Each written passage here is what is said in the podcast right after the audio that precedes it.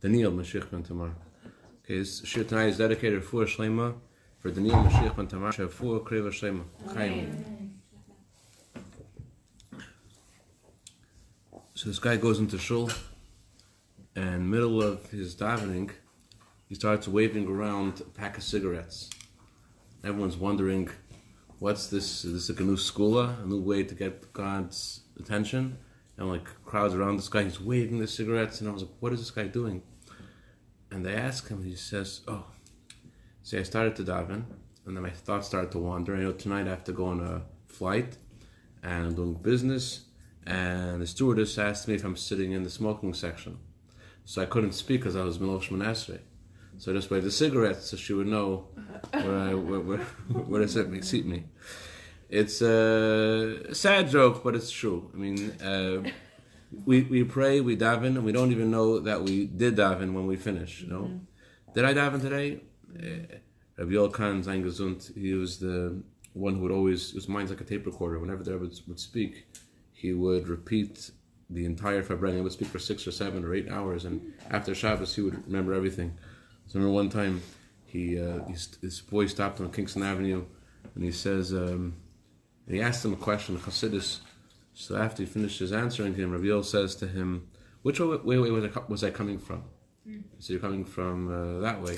He said, "Okay, good. I ate lunch." Mm. So, so there are people like that that they don't know if they ate lunch or not. But most of us. Um, it's the opposite. We, we, could, we, could, if we eat lunch or not, we'll know. But if we if we if we pray today or not, that, that we could forget. Mm-hmm. So the Gemara actually says that there are three sins that no one is saved from. That everyone commits every day. One of them is concentration and davening. And the question is, why is it so hard to daven? I mean, part of it is because it's hard for us to concentrate. We we speak with emojis. You know, we don't we don't look really uh, and also, it's, it's, a little bit boring. Let's be honest. You're saying the same words over and over again three times a day, and the words are written. You know, the words of davening are written in a very uh, sophisticated uh, prose, and uh, where it's it's it's it's it's um, it's hard to concentrate. It doesn't seem so exciting. There were some educators that went to visit this this tzaddik in Bnei Brak, and they wanted to get advice for him. They said students don't want to daven. Our children, they come to sh- school and they don't want to daven. What should we do? They don't want to daven. So he said to them, "Tell me, um, uh, which davening is is uh, longer, Sunday or Monday? Monday is longer because Monday is an extra section of Tachanun. So Monday. So he says, so when when when there's a chassan or there's a bris, so then you you you skip that extra part, right? How do you feel when the chassan walks into the shul? I'm like, I feel great. We skipped two, three pages of davening. So he says to them, listen, it's not that kids don't like davening. You don't like davening. Someone there's three pages less of davening. So the question is, why do we actually pray so much? And why do we bother God three times a day over and over again? I mean, if, if we needed to get something from, let's say, the ATM, and if you have, Baruch Hashem, enough, enough uh, cash to take out, you wouldn't take out some cash on the morning and some cash in the afternoon and some cash in the evening. You take out as much cash as you needed for the week if you needed that amount of cash, and you had that amount of cash, and then, then that would be it. So if we're going to God to ask Him for something, so for the week we should say, okay, need some health, need some parnasa, need some this, need some that, whatever you need. What's the idea of davening and so long and so many details, so many words? Imagine a child. Just one of my children just asked me now, uh, more than once, more than twice in the last twenty minutes. Uh, he asked me, um, I want to get a certain kind of game uh, video game, whatever, uh, PS uh, was, and um, so so imagine the kid asked that from his father, and he asked him again. He asked him a third time. So he asked him three times in a row. Instead of the father saying, "Oh, thank you for asking me so many times," the father's gonna be like, "You know, leave me alone." I didn't do that. Anyways, but uh, the question is, um, is even it's even a bigger question because biblical from, from the um, from the strict biblical uh, standpoint, the obligation to pray is once a day and in your own words. Once a day and in your own words. And all of a sudden, we have this decree in the time of Ezra. Ezra saw that people were not able to pray in their own words because there were people very illiterate. They, they, they couldn't uh, enunciate what they wanted to say to God. So he instituted that people should use a certain text, the, the Shemona Esrei that we have, the, eight, the 19 blessings. in time of Nebuchadnezzar, people couldn't pray, so he instituted that we should say these blessings. But the question is, why do we need this lengthy prayer every day? And we're going to analyze and answer this question by, from the standpoint, before, before we get into the answer, let, let's go to uh, something we see throughout the whole book of Bereshis. We find that our matriarchs suffer a lot. And what's interesting, what's fascinating, astonishing, is that it's not that they suffer a lot. They're the only ones who suffer, meaning they, they, they uh, Sarah couldn't have children, but her mother could, and her grandmother could. It wasn't like it was a, a, a genetic thing in her family that they couldn't have children. She was the first one in her family who couldn't have children. And so is also with Rachel. She was the first one, and so was with Rivka. They were the, they weren't related to each other. It wasn't they weren't they weren't related to each other either. Sarah, Rivka, and Rachel, and the the Pesikta uh, lists seven people that couldn't uh, have children. They were the Akaris. Everyone else could, and they and they suffered so much. And the question is, why did they have to suffer so much to have children? Why they have, why does have to happen? It's an interesting explanation from the Dubno Maggid. Dubno Maggid says the following. He says, if there would have been a natural birth of Yitzchak, so then it would have come out that Terach and the wicked people that preceded him had to have a big share in the birth of the Jewish people. But because the power of birth, the power of natural birth stopped with Avram and Sarah, so the whole continuation of the progeny of the Jewish people is a total miraculous thing that just began with Avram and Sarah. In other words, if it would have been a natural thing, then we would say, oh, we come from Terach. Terach was Avram's father. So, so therefore, that whole thing stopped. The whole power of birth stopped with Avram and Sarah, and there would need to be a miracle for the continuation of Jewish people, so that we shouldn't ascribe our, our, our lineage to the people before Avram, but to Avram and Sarah themselves. That's what the Dubno says. The Talmud says another answer. The Talmud says because God desires the prayers of the righteous. God wants people to pray to Him, and therefore God said that um, God decreed that they shouldn't be able to have children, so that they would pray to God. The the um, Tanchuma says that the the matriarchs and the patriarchs wouldn't have any reason to pray. They were beautiful, they were rich, so why should they pray? So therefore, God saw they wouldn't pray to Him unless they were missing something, and therefore God wanted them to pray. In other words, it's not that they prayed in order to ask for their needs. It's more like they asked for their needs because God wanted them to pray. So why would Hashem even like want to bring Mashiach? Because then we won't need to die anymore. Rev Isaac Homiler once said that when Mashiach will come, they're going to hold Isaac. Isaac Homiler was one of the greatest Chassidim of Rebbe. He used to pray for many, many hours every day. He used to say, when Mashiach will come, people will hold this little icicle, this little bug on their hands. That he's talking about himself, and they'll say, "This, you see, this little thing. He used to daven." Meaning, the davening of Mashiach will come will be in a whole different level, much higher. When Mashiach come will really daven. Mashiach come will be much. The davening will be a much much higher level.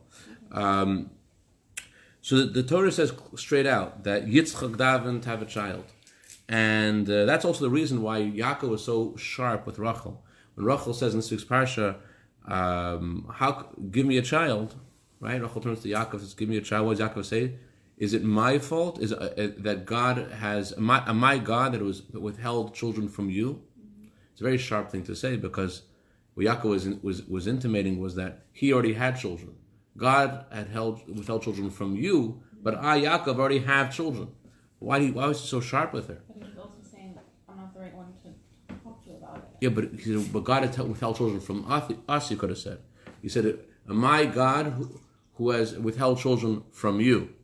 So it's only you, it's only you that are missing children, not me. So the Ramban says what Yaakov wanted to do. He wanted Rachel to daven. Rachel was relying on his tefillos. Rachel was saying, "Oh, I have a, a husband who's a tzaddik.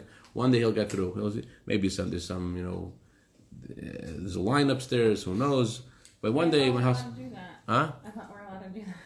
I thought when our husbands put on tefillin, it's for us to like. It is for, you too, but So the but problem? They also The- have to yeah, the Frierdiker Rebbe said that during World War II, um, the, the Frierdiker Rebbe said that every Jew has to know that they are have a responsibility and an ability to daven, to make a difference. He's talking to the Holocaust and, and how everyone is able to make a difference to the daven. Um, also, the Frierdiker Rebbe writes that when a, when a couple needs a bracha, it needs discuss them both the husband and the wife. Anyway, so the question is, uh oh, the question is, Why does God need it? Why does God need our prayers? And also, where's justice? If someone deserves something, they should get it, right? Why do you need to daven to get it? It's like cashing in. it? It's known many places in the Torah that you don't receive until you ask. The question is, why does it work that way? There's a uh, we see this in the Torah in a few places. We find in the beginning of the Torah when God created the world, says it didn't rain yet. Why didn't it rain? Because there was no person to ask God for rain. In other words, although God planned that the world needs rain, but until a human being would be born and ask God for rain, there would be no rain. There had to be a request from a human being. We also find it in the story of Eliyahu Navi. Eliyahu Navi once uh, visited the king Achav, and he told Achav told Eliyahu, it says in your Torah that if the Jews pray to idols, there will be no rain. We have plenty of rain. So Eliyahu Navi says, from now on, no rain. And he decreed there'll be no rain. There's no rain. And then a story happened, and and God said, from now on, there will be rain. And after God decreed, from now on, tell the king, now on, after three years of hunger, after three years of drought, there'll be a rain. Eliyahu had to daven for there to be rain. So although it was decreed by God, still to bring the bracha down, he had to, he had to actually, he had to ask for it. He had to daven for it. We find in many places in the Torah this, this phenomenon. And uh, the question is, why is it this way? Why do you need to daven? If it's already been decreed. Oh, hello. They'll get it as soon as they ask for it, but it's yours. But We have to ask for it. But why? There's a famous there's a famous story of Rabbi Yisrael of Rizhin. I'm sorry, of Nachman of Chernobyl. Excuse me, Nachman of Chernobyl. He used to visit a certain town, and he used to stay at this uh, wealthy family. And one day he's he's about to come to town. He tells the gabbai, "Tell the family I'm not going to stay at their house unless they give me ten thousand golden ruble." So the man, although he was a wealthy man, 10,000 golden ruble was way, way, way, way beyond anything he had ever heard of in his life. And so he's like, I mean, I, can't, I, can't, I, don't know, I don't know how I could do that. If I sell my house and everything in it, I'm not, not going to have 10,000 golden ruble. So he told us to the Gabbai, the Gabbai tells us to the Tzaddik, and the Tzaddik says, tell him that he shouldn't come to visit me while I'm visiting the town. Not only can I stay in his, house, but he should not come to visit me at all. So this guy is so broken, and all of a sudden, what does he do? Turns to God. Says, God, please help me. I need money. I need 10,000 golden ruble, please. And make long story short, there were some soldiers that visited the town, and they left in his house a chest full of diamonds and gold and stuff. And uh, and make a, make a long story short, it's impossible to return it. And it was his. Halachically, it was his. So he goes to the tzaddik Nachman Chernobyl and he's like, "Got the ten thousand golden ruble. Here you go, Rebbe." And then Nachman Chernobyl says, "The money that you found, the money you got, is not mine. It's yours. I don't need the money. The reason why I said this to my gabbai was because you never asked for this bracha. In order to get the bracha, you need to ask for it.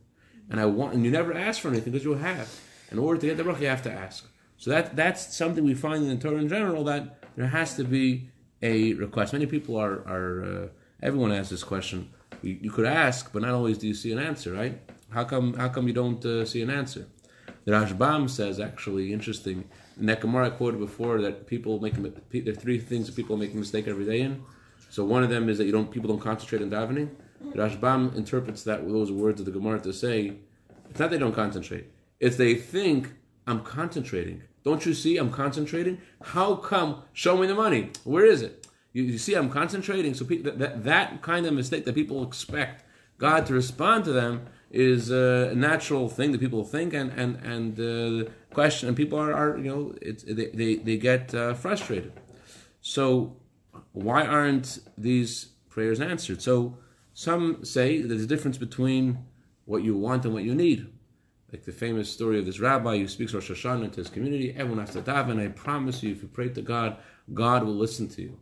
So this boy comes to shul the next day. The rabbi is so uh, impressed. This boy is there, and he's uh, very proud, and he has nachas from the efficacy, from his, from how effective his, his drasha was. And he sees this boy come to shul every day for two weeks, and he stops coming to shul. So he asks the boy after two weeks. He bumps into him somewhere. He says, "Why you stop coming to shul?" He says, "Rabbi, I daven for a bike for two weeks." No bike. You said that every one of davens gets answered. I didn't get answered. Rabbi says, You were answered. The answer was no. Mm. so that's a pretty harsh um, explanation. There's another harsh explanation. That's not as harsh. This is also brought in other form. That is that there's a certain amount of prayers that have to be said. A certain amount of prayers have to be said for a prayer to be effective. And so it could be that prayer you, you, you say, that could be the one. There was a woman, lying Zund, Mrs. Henny Carneal, she, she lives in Chabad, she's an educator for many years, and she was once given an assignment to work in this uh, home for uh, girls who had a very hard upbringing. And she she went there and she had a very you know positive attitude, very strong. She believed that love would conquer all, and she'd be able to relate to them. And, and she was amazingly successful in dealing with all these kinds of girls at all kinds of, you know, they didn't know how to read or they were literate, but they, they had gone through in life such trauma that that that uh, people, you know, three times their age had never seen. And she was able to help them, except for one girl. One girl, her father was Arab, her mother was Jewish, and she couldn't get through to her.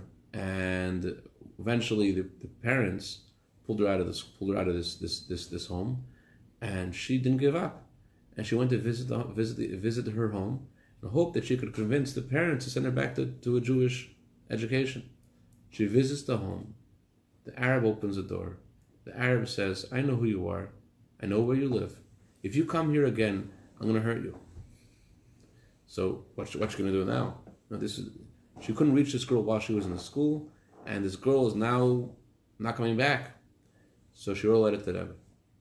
And the Rebbe said that she should say the Tehillim for her every day. Meaning mm. the age. If you're 14, you're supposed to say the Tehillim of 15. So whatever age she was, she was 14, I think, 15, I remember. So she, she should say the age of Tehillim for that girl. So she did. She did this for 14 years. Every single day. One day, her husband, Amos uh, Cornel, is in this education event they did in Israel somewhere. He was speaking about education, and this lady comes. She runs over to me. I have to speak to you. I was looking for your wife for many years. It was this girl grown up, and she had herself uh, a child. She married an Arab, and she had a Jewish child. But she felt like um, like she she she she she wanted to become she wanted to, to, to raise her child as a Jew and she did. She came back to Yiddishkeit. She came and she said, I, I, I want to tell you, it's all because of your wife. I, I, I her her words and her presence had a major impact on my life. I was you know I was I was involved in all other kinds of things as you can imagine. I married I married an Arab, but but that had an impact. So prayers make a difference, and and it could be that the prayer uh, that was said yesterday wasn't the one that was needed to make the difference, but one more makes a difference. That's that's how some explain this. Others explain this that, that every prayer makes a difference. Every prayer has an impact. No such thing as a prayer not, that, that, does not have an impact. It says in Gemara, um, won't say the whole story now, but the Gemara says, says that uh, Reb and his children, when they davened, when they said Mashiv Haruach, the wind blew. It said Morid HaGeshem, the rain came down. The Gemara says how uh, El Navi, um, would wake up each of our patriarchs one and and he would watch wash Negelwasser with them and, and daven with them. First he wake up Avram, and he still does this every day. Elyon wakes up Avram and he washes the Negelwasser and davens the Avram. And he wakes up Yitzchak and davens with Yitzchak. And the Gemara asks uh, the man who Elyon showed this to uh, was he was involved in, in setting up the, the, the, the graves of uh, he, he made markers around all the graves of all the patriarchs because he didn't want the priests, the kohanim, to come in contact with uh, their body, so therefore he made markers around all different patriarchs. So this tzaddik, he met El Yonavi there, and he asked El Yonavi, why don't you just wake them up all together? Mm. El Yonavi said, if I wake them up all together, their prayers will immediately be answered and Mashiach will come. And that's not the plan. That wasn't the plan. So he, asked, but this, but this rabbi was a smart rabbi. He said, well, is anybody alive today that could do it? He told him Rabbi Chiya and his children could do it. If Rabbi Chiya and his children would have them together, boom, we're in the money. Reb Chia was amazing, amazing tzaddik. Reb Chia, it says in Gemara, if not for him, we would have no Torah today. The Gemara says that Reb Chia, in his time, people were very ignorant about Torah, and what he did was he planted seeds. With the seeds, he made flax. So the flax, he made nets. So the nets, he caught deer. The deer, he, he made parchment. With the parchment, he made Torahs. And he went over to one child and he, and he, and he taught him the book of Bereshit. Another child taught, taught him the book of Shemos. And he told each child to teach each other, and because of him, Torah was not forgotten. Anyways, Reb Chiya's children have a tremendous merit. And if they pray together, then their prayers are answered. They started to pray together. Mashiv Haruach, the wind blows. Morid HaGeshem, the rain comes down. They say Machayim, Mesim, Rachmim, Rabim. God, resurrects the dead, and all of a sudden there was this like a whole tumult in the world, and El Navi got into a lot of trouble for revealing the secret. But the point is that it says in Chassidus that, we're, that we're, we, each of us is like Reb Chiya's children. Each of us has the same thing. When Mashiach will come, we'll see how every single time you davened, it made an impact. It did something. It accomplished something. It wasn't just that we find out by by Avram Avinu uh, in the story of Sodom. God says, "I have to tell Avram, like we learned a few weeks ago, that I'm going to destroy the city of Sodom." And then God listens to Avram request for them, and then He doesn't answer him. And Chassidus says it wasn't that Hashem didn't answer him. The commander says Avram's prayers had an impact. The impact was, um, the Gemara says that in merit of his prayers, it brought the the, the, the uh, ashes of the sota water, which bring peace between husband and wife. Anyways, the point is that every prayer has an impact. What? But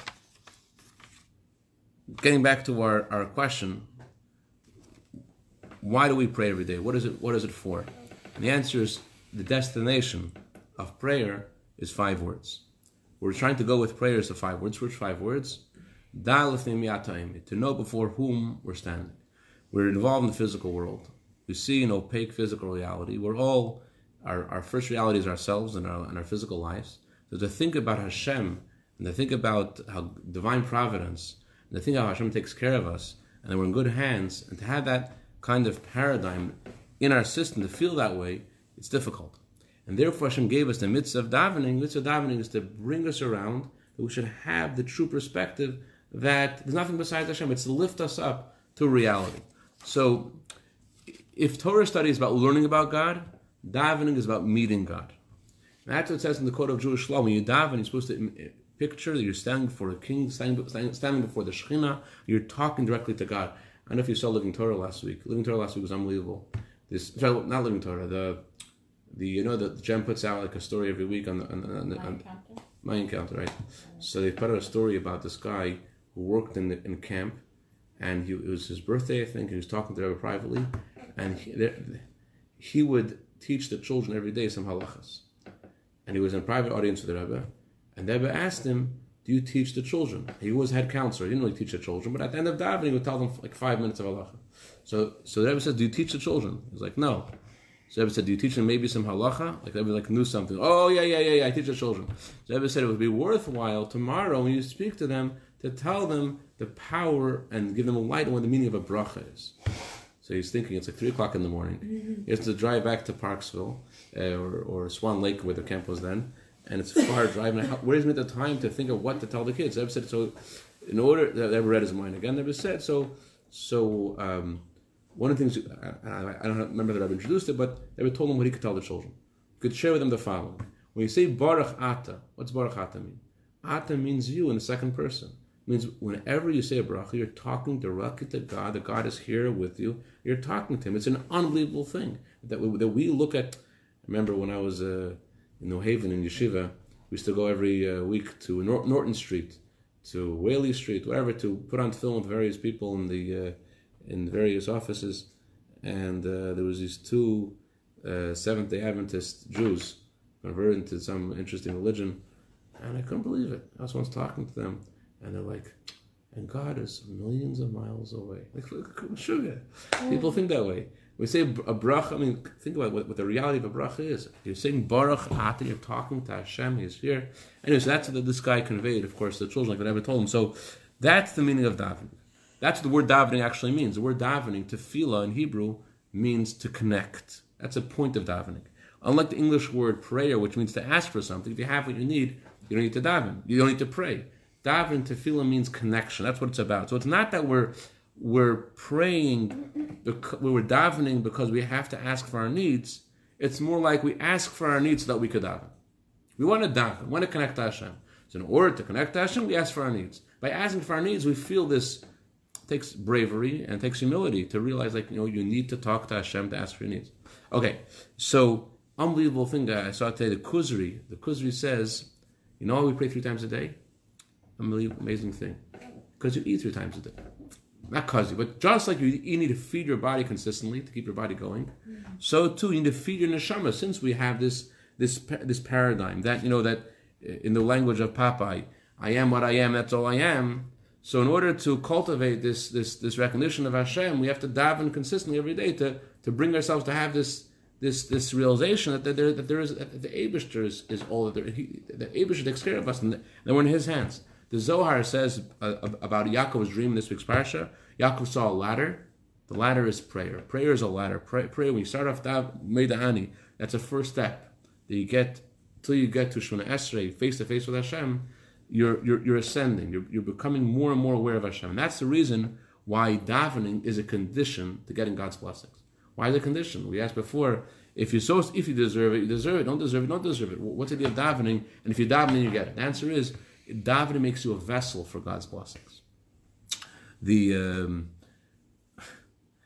there was a there was the Tzemach Tzedek had an uncle used to travel around to collect money for Kol Chabad in Israel for the Chabad uh, fund to help poor families in Israel, and he used to travel around, and the wagon driver driving very you know carefully, and he's like, "I'm turning over, I'm turning over," and, and the guy's like, "What are you talking about? I'm driving, so everything's fine." Like, what do you mean? And he meant that that that that when you daven, you you, you feel like you're, you're with Hashem. Then after you finish davening, you turn over like you roll over to like, oh no, it's not Hashem. It's it's it's www dot whatever. It's it's it's what other other other reality that you feel is more real after davening. I'm turning over. I'm not the same way as I was before davening. The Bnei Yissaschar says it this way. He says there was a decree. The bracha doesn't come.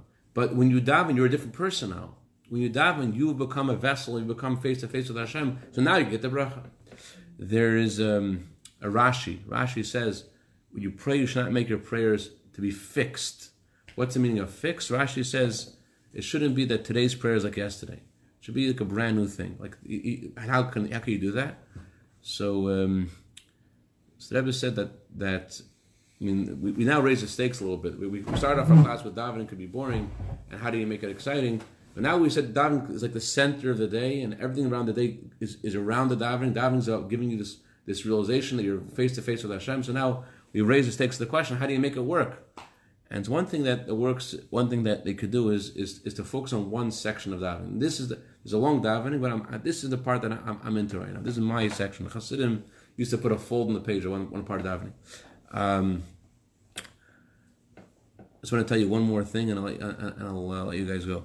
The um, there's a the, we learned a few weeks ago how Eliezer, when he prayed to God, God answered him immediately. It's possible God answers you, but He doesn't answer you immediately.